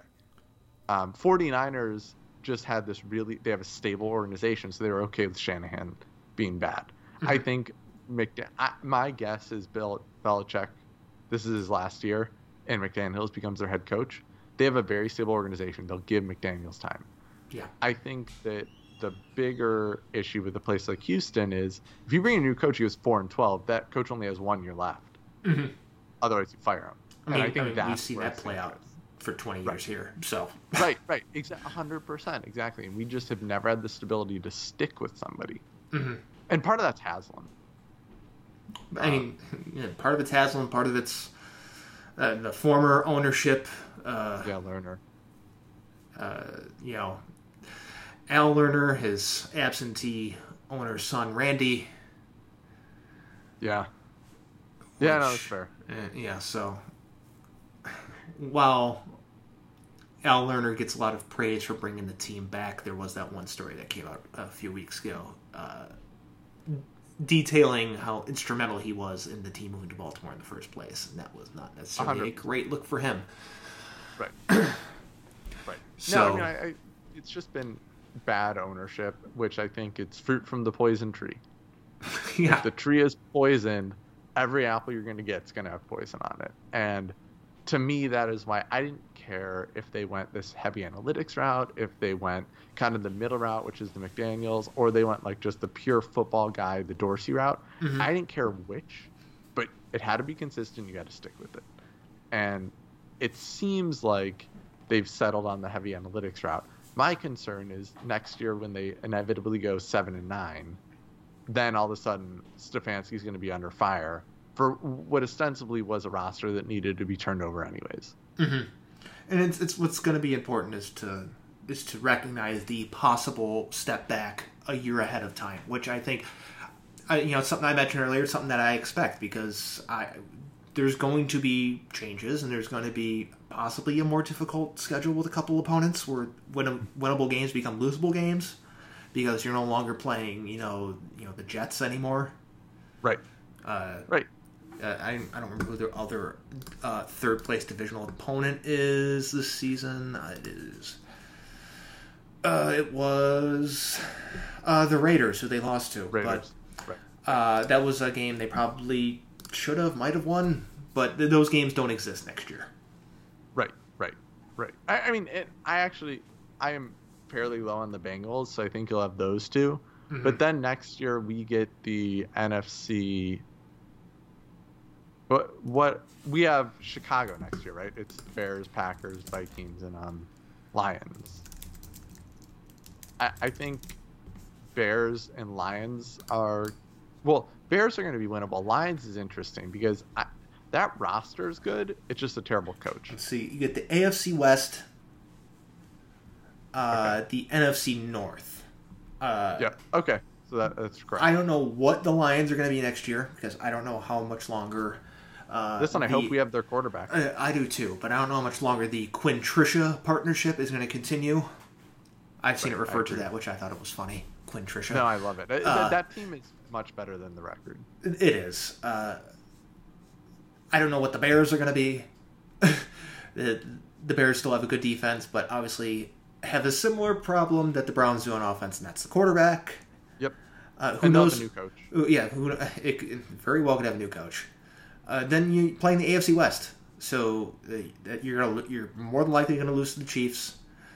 You're going to lose to the Chiefs. Period. Even if Mahomes is out for the season, you're losing to the Chiefs. Ninety-five percent chance of loss. To the Yeah, Chiefs. it doesn't matter who their quarterback is; they're going to tear apart the defense. Uh, Then you play the Chargers at Los Angeles. You play the Raiders again next year. Um, and Broncos. Which. Broncos. Uh, Th- that's I'm not worried about the Broncos. I don't know what to make the Broncos either.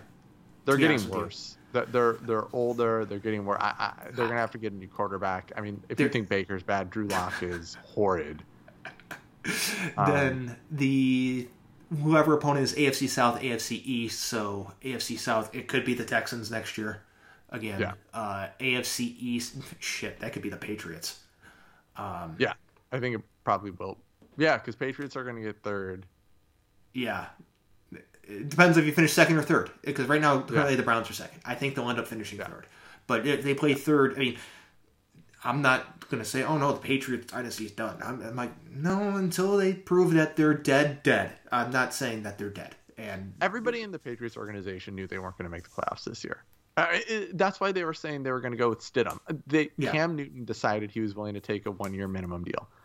Uh, th- that is why he's their starting quarterback. Mhm. But they were totally expecting to lose. I actually think they've won more than they wanted to.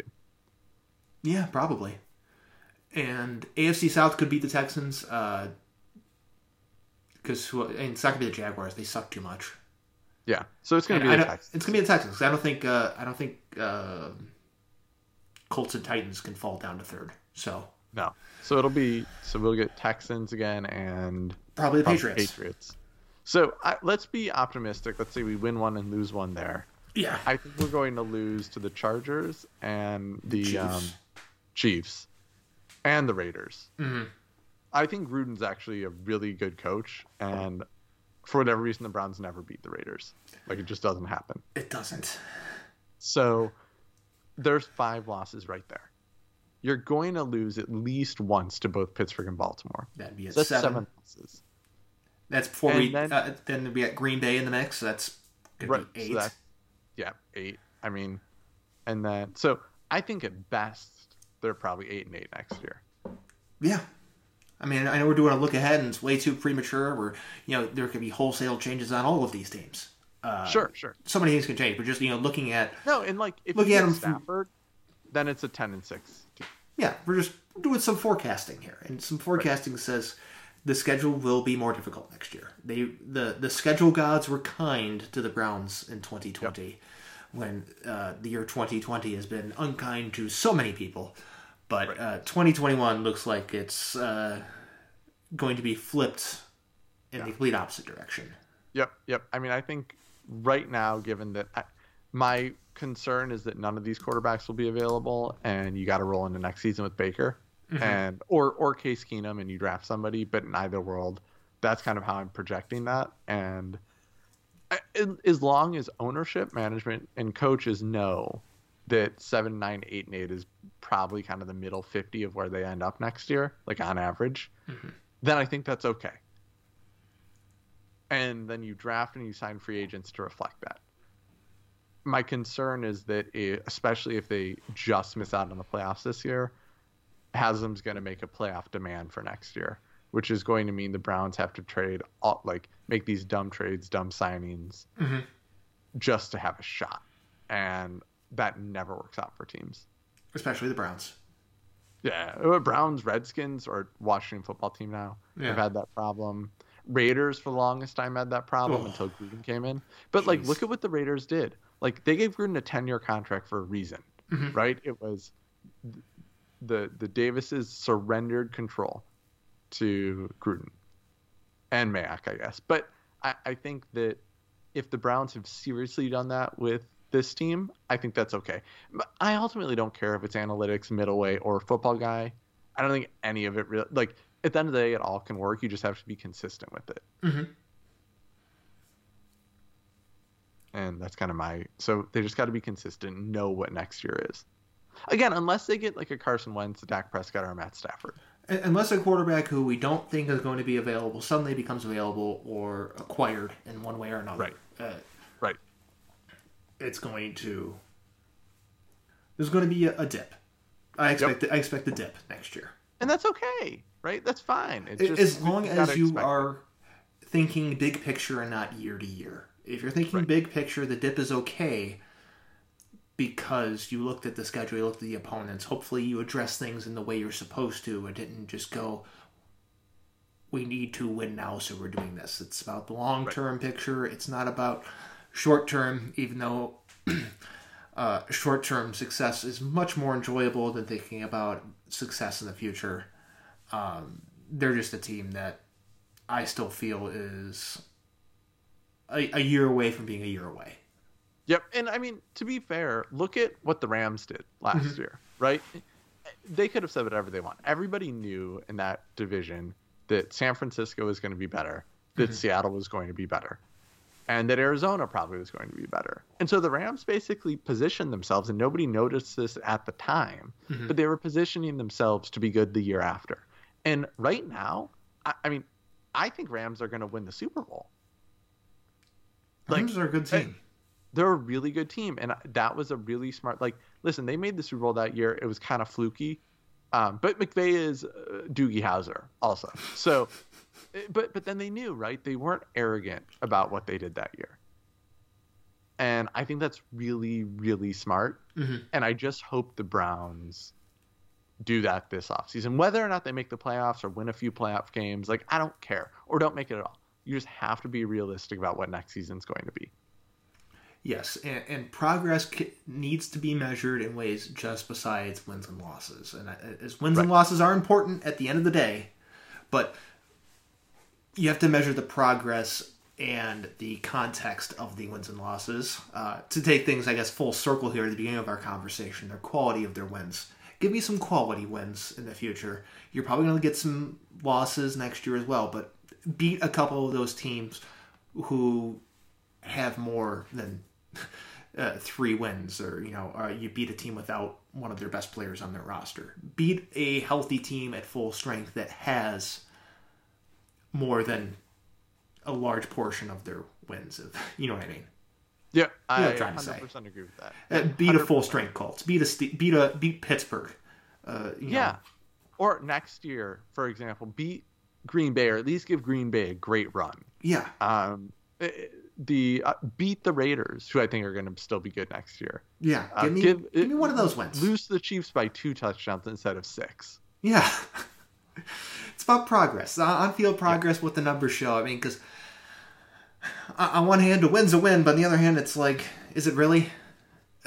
Yeah, these wins have not. eh, eh, The part of these wins that have felt good is Stefanski, right? Like to Mhm. me, the only thing all in all of these wins that unifies them all is that Stefanski's looked good overall. Like he has been, for a first-time head coach, good. And but outside of that, like we knew the running game was going to be great. The running game's great. Yeah. I think that's related to it. So maybe that's point two. Beyond that, these wins kind of feel like yeah, we still can't throw the ball. We have a lot of injuries. Our defense is crap. And Mm-hmm. yeah, I agree with you. Quality of wins, quality of games in general. Yes. It's like quality of play.